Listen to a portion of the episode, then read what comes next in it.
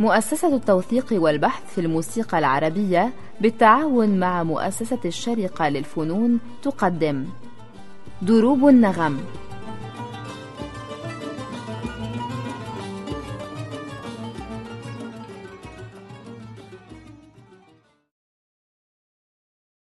سادة المستمعين أهلا وسهلا بكم في حلقة جديدة من برنامج دروب النغم. نواصل فيها الحديث عن المقام العراقي ويواصله معنا الأستاذ حسين الأعظمي.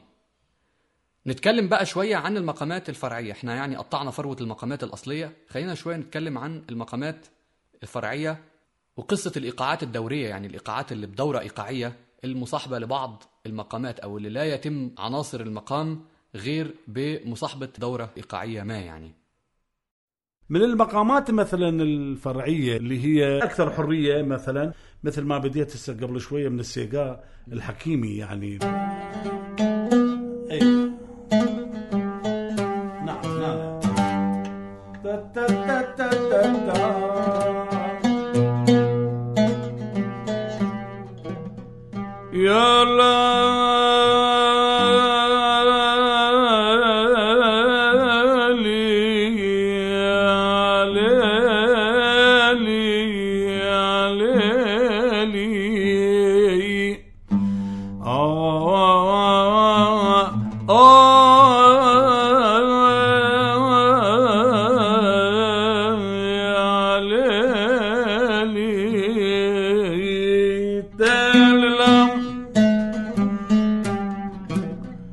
la la la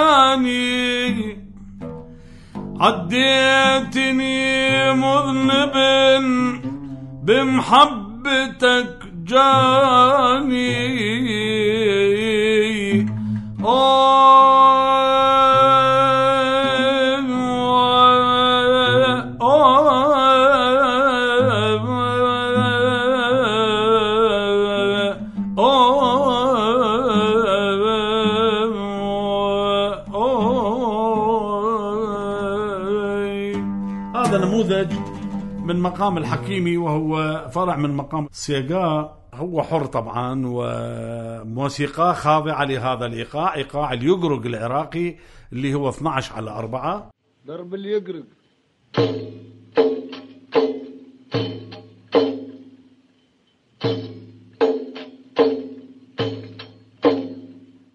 أيضا بنفس الوقت هو من المقامات الذي يغنى بالشعر العامي الدارج للهجة المحلية. البغدادية قوسين بغدادية يعني أو العراقية بشكل عام. زهيريات يسموه شعر الزهيري. طيب خلينا نستمع لمقام بيغنى بالزهيري بالشعر الزهيري وهو المقام اللي حضرتك مثلت عليه يا أستاذ حسين. مقام حكيمي واللي بيغنيه سيد سلمان كما كتب على ملصق الأسطوانة. إحنا بنخمن إن هو سلمان موشي التسجيل ل His Master's Voice حوالي سنة 24 والتشالغي اللي بيعزف معاه هو جوزة وقانون الجوزة بيعزفها صالح شمايل والقانون بيعزفه زعرور الكبير. والإيقاع بقى الله أعلم إن شاء الله حد يقول لنا مين هو ونكون عرفنا كل الجوقة المصاحبة لسيد سلمان.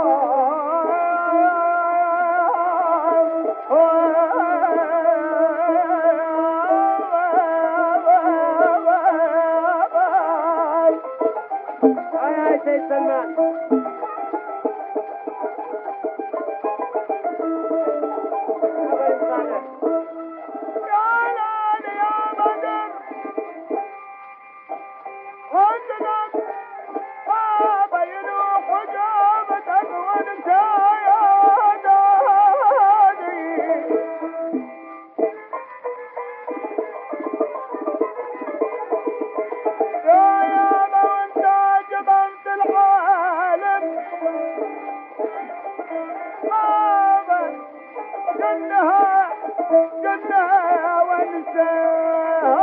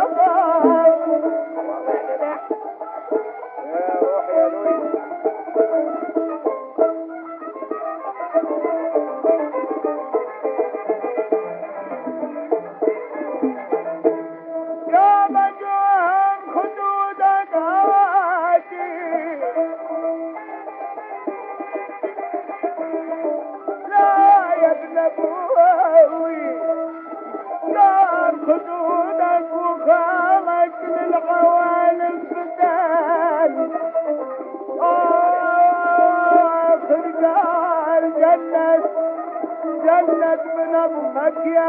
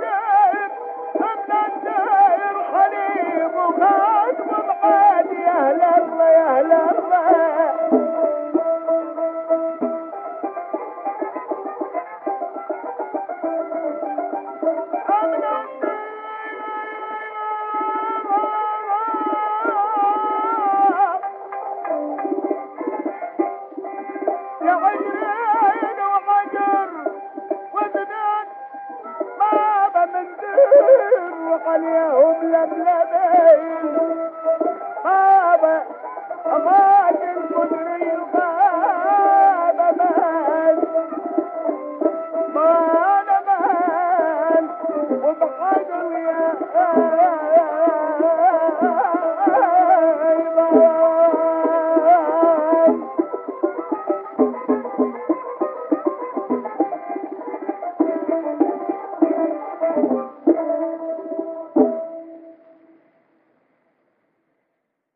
وشعر الزهيري نوع من أنواع الشعر الشعبي يتكون من سبعة أشطر الأشطر الثلاثة الأولى تنتهي بكلمة موحدة في اللفظ ومختلفة في المعنى يعني جناس. زي الموال. إي نعم. فهذه الكلمة هي بمثابة القافية ولكنها كلمة وليس حرفا كالشعر الفصيح. جناس تام يعني. إي نعم. مثل ما قلنا متفقة في اللفظ ومختلفة في المعنى. الأشطر الثلاثة الثانية تنتهي بكلمة جديدة متفقة في اللفظ ومختلفة في المعنى والشطر السابع يرجع للثلاثة اللي فيها يرجع إلى الثلاثة نفس الكلمة التي بدأ بها في الأشطر الثلاثة الأولى ولكن بمعنى جديد آخر طبعا. هذا الزهيري الذي يغنى في مقامات عديدة مثل ما قلنا هناك مقامات تغنى بالشعر الدارج الشعبي وهناك مقامات تغنى بالشعر الفصيح. في مقامات mix بقى. نعم. في مقامات mix. إي. بيغني الاثنين. إي إي فيها فيها ممكن ممكن. فعلا مثلا مقام العريبونات. أول واحد العريبون عجم حجاز والعريبون عرب بيات. فاثنينها تغنى في مقام واحد. تبدأ بالحجاز اللي هو عريبون عجم وتأدي الثاني اللي هو عريبون عرب من البيات. يعني مثلا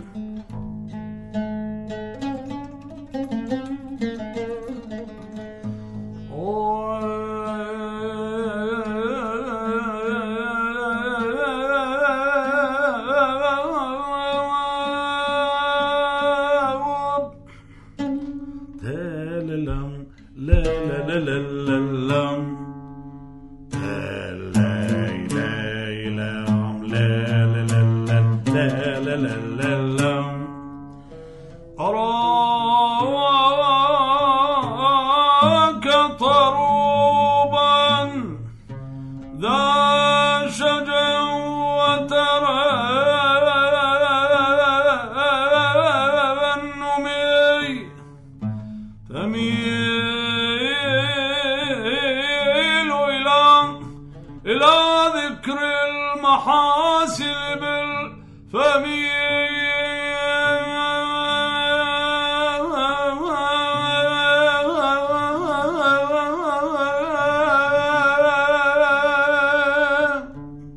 هذا نموذج من بداية العريبونات هو العريبون عجم اللي سلمه حجاز. من يروح إلى العريبون عرب.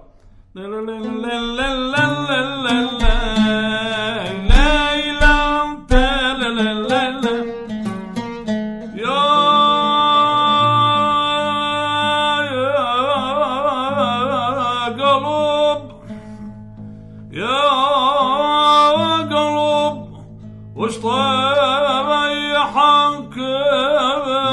بحبالهم؟ يا أبويا بحبالهم بحبالهم بحبالهم.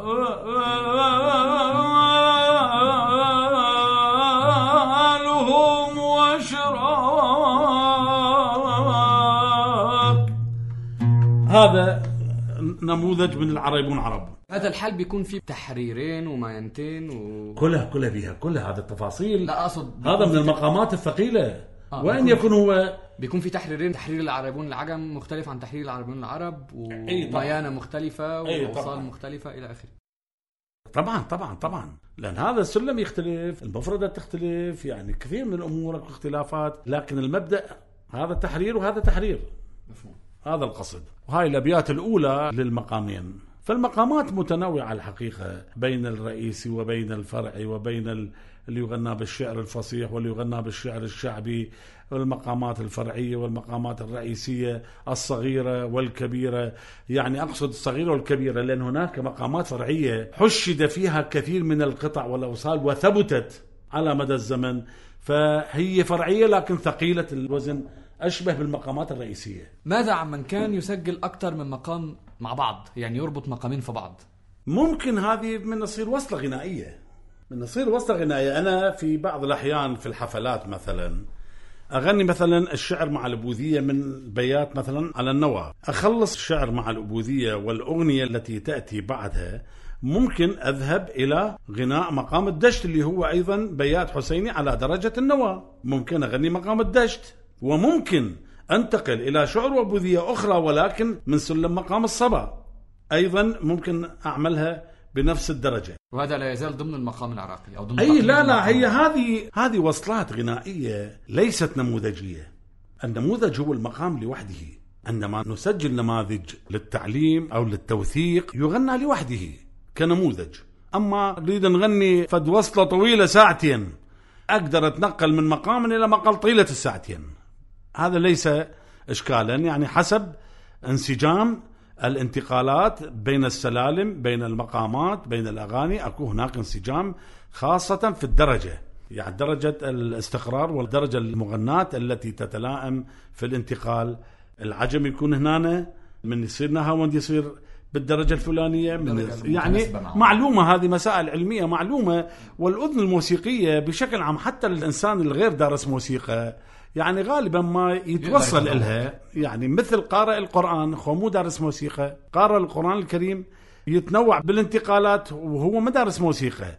حتى لو كان ذلك لا يعرف ماذا يفعل هو ولكن هو يتنقل بشكل صحيح. في غالب الأحيان يتنقل بشكل صحيح. من مقام إلى مقام من سلم إلى سلم. لأن الله سبحانه وتعالى أعطى للإنسان بالفطرة إمكانية التمييز أو الحس بالخطأ والصحيح. أو بين ما هو متناغم وما هو نعم نشاز. يعني ما هو منسجم وما هو غير منسجم. يعني كثير من الإخوان يجون يقولون لنا دا أشعر اكو فد, فد غلط. من نجي نشوفه شفنا له الغلط إحنا عرفنا شو الغلط هو ما عرف شو الغلط. إحنا نعرف إذا إحنا كنا متخصصين إحنا حنعرف وين الخطأ. هو غير متخصص ما يعرف الخطأ وين لكن هو حس بي. درى بي يعني حس أن هناك شيء ما حدث. هل البستة واجبة في المقام العراقي؟ طبعا. البستا هي الأغنية الخفيفة بسيطة البناء الموسيقي تغنى دائما لراحة المطرب. هي بالأساس اقترنت الأغنية بالمقام. نرجع إلى الشعائر الدينية في المنقبة النبوية لأنه المنقبة النبوية كانت قديما. الآن أصبحت صعبة الأداء كلها. الآن يسوون فصل واحد كافي بينما هي خمسة فصول وهناك من يقول ستة فصول وكل فصل فيه مجموعة من المقامات. تصل إلى ستة سبع ثمان مقامات تؤدى خلال الفصل اللي يستمر ساعة مثلا أو أكثر من ساعة. هاي وين؟ بالشعائر الدينية. الأشغال الدينية بين مقام وآخر هناك شغل يسموه شغل ما يسموه أغنية ولا يسموه بستة طبعا لأن هذه شعائر دينية يسموه أشغال. أو تنزيلات أدائية موزونة يرتاح من أجل راحة المؤدي الانفرادي اللي أدى المقامات سواء في الفصول الدينية وسواء في المقام العراقي. أحيانا تؤدى مقامات مثل ما تفضلت قبل قليل أستاذ مصطفى أنه ممكن أن تؤدى مقام بعد مقام آخر في الغناء. لراحة المطرب تجي الأغنية البستة. الشغل والتنزيله في المنقبة النبوية أيضا هناك شغل موزون المجموعة تأديه والقارئ يسكت هنا يرتاح حتى يتهيأ لأداء مقام آخر بعد أن يخلصوا أداء هذا الشغل أو التنزيله من قبل المجموعة. في الغناء البستة أيضا لراحة المغني عندما يريد أن يغني مقامات كثيرة في هذه الليلة حتى لا يتعب المجموعة تغني البستة وهو يرتاح. يسكت هنا يرتاح ويتهيأ للمقام التالي. هذا هو الغرض من البستة أساسا. نعم. جميل. فإذا كل مقام من المفضل أنه يتبعه بستة طبعا كل مقام له روحية خاصة. من غنيت مثلا البنجقا هو رست. من اغني مقام الشرقي رست. روحيا هو رست أيضا لكن روحيته تختلف. من اغني مثلا مقام آخر من نفس الرست. هم يختلف. مثلا الشرقي عشاق. من اسويه أيضا يختلف كروحية. فهنا البستة مثل هذا سؤال مهم الحقيقة. البستة أيضا من الضرورة أن تكون من روحية ذلك المقام. ممكن أن البستة تجي مثلا غنيت بنجقا وغنيت أغنية رست. ممكنة يعني تسمعها منسجمة. أوكي لأن نفس السلم. ولكن كتعبير كروحية يكون أفضل بكثير عندما تكون من نفس روحية المقام اللي أديته. يعني من نفس البنجقا هذا القصد يعني. البستة معناتها هيئت لانسجامها مع تعابير المقام نفسه. مش من المستحب أغني قدم لي برهانك بعد مقام بنشكا بينما ممكن أغني هذا مو إنصاف منك مثلا. إي طبعا. هذا مو إنصاف منك بنجقا صرف. نعم. وحتى ليس فقط تعبيرا وإنما حتى اصولا. لأن نسأل نلاحظ المذهب هو بنجقارست والكوبلي ده يصير حجاز مثل ما هسه عملنا زي الميامة. المقام نفسه اللي اللي قسمناه على ال- العناصر الموجودة العناصر الخمسة. زي الأوصال. إي زي الأوصال يعني. بالضبط هذا منصاف منك وكأنه مقام البنجقا موزون. طيب تعال نسمع هذا مو انصاف منك. يلا عندك؟ نسمعها بصوت ست سليمة مراد اللي كانت معروفة على ملصقات الأسطوانات وأعتقد برضو أكيد بين الناس بست سليمة باشا.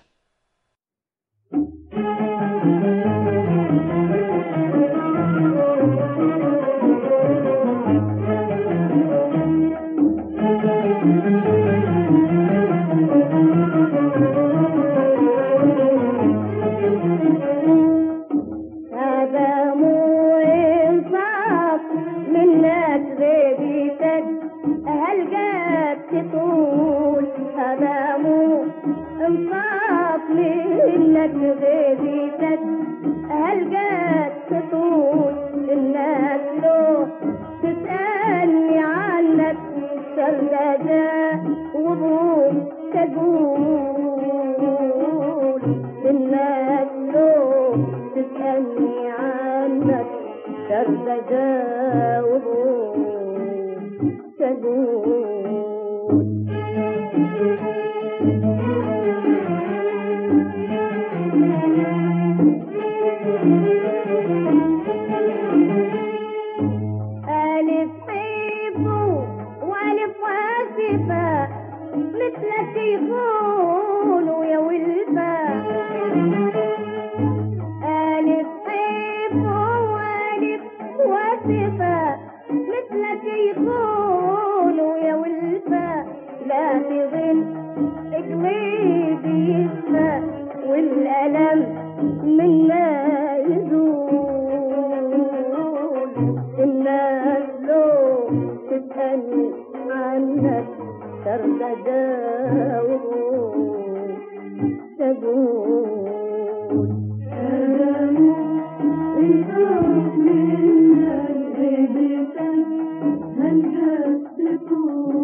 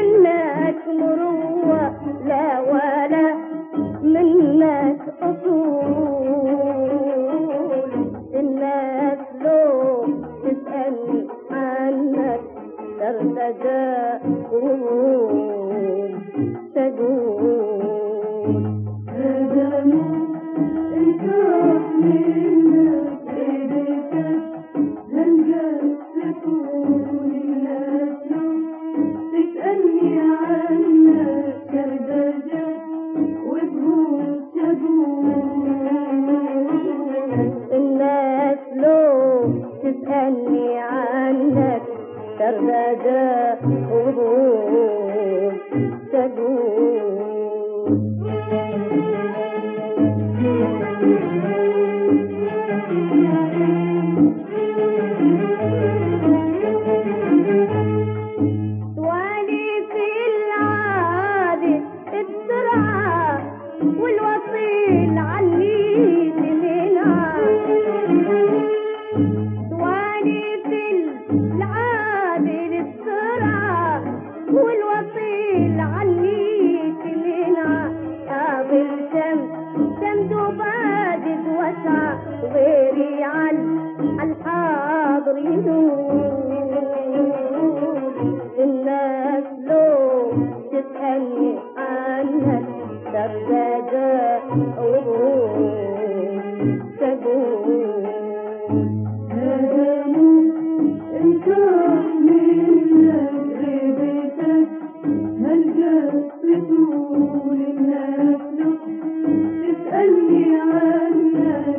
You.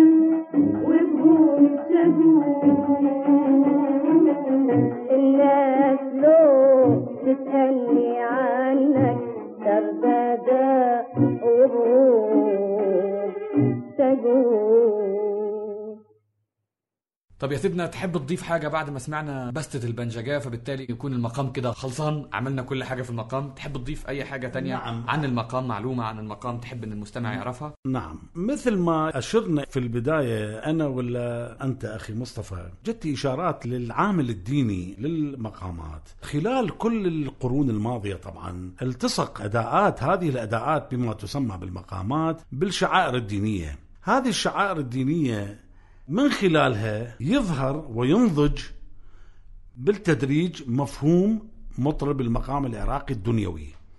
خاصة القرن التاسع عشر أنا ذكرت هذا الحقيقة في كتابي عن الطريقة الزيدانية لأنه باعتبار أنه المطرب الشهير أحمد الزيدان ولد 1832 وتوفي 1912 عاش 80 عام ومعظم حياته عاش في القرن التاسع عشر. هو كمطرب دنيوي ولكن هو في نفس الوقت مؤدي ديني منشد ديني فكل مغني المقام العراقي وأعتقد حتى هذا اليوم لا ينضج المفهوم التعبيري لغناء المقامات العراقية دون أن يمر ذلك المطرب بتجربة الممارسات الشعائر الدينية لكي يكتسب بالفطرة وبالعفوية التعابير الحقيقية. أنا قلت كلمة ذات معنى واسع. التراث يمتلك ولا يعطى. يعني أنا من أعلم هسه في المعهد إحنا مشاكلنا شنو وهمومنا كمدرسين في المعهد من يجينا طالب شاب صغير من غير بيئة مثلا خلينا نفترض وحتى لو من نفس البيئة إذا هو ما ممارس في منطقته في بيئته أو مجالس هؤلاء أو سامع هؤلاء ومجالسهم أو ممارس خاصة الشعائر الدينية كي يمتلك بشكل عفوي التعابير الحقيقية للمقامات.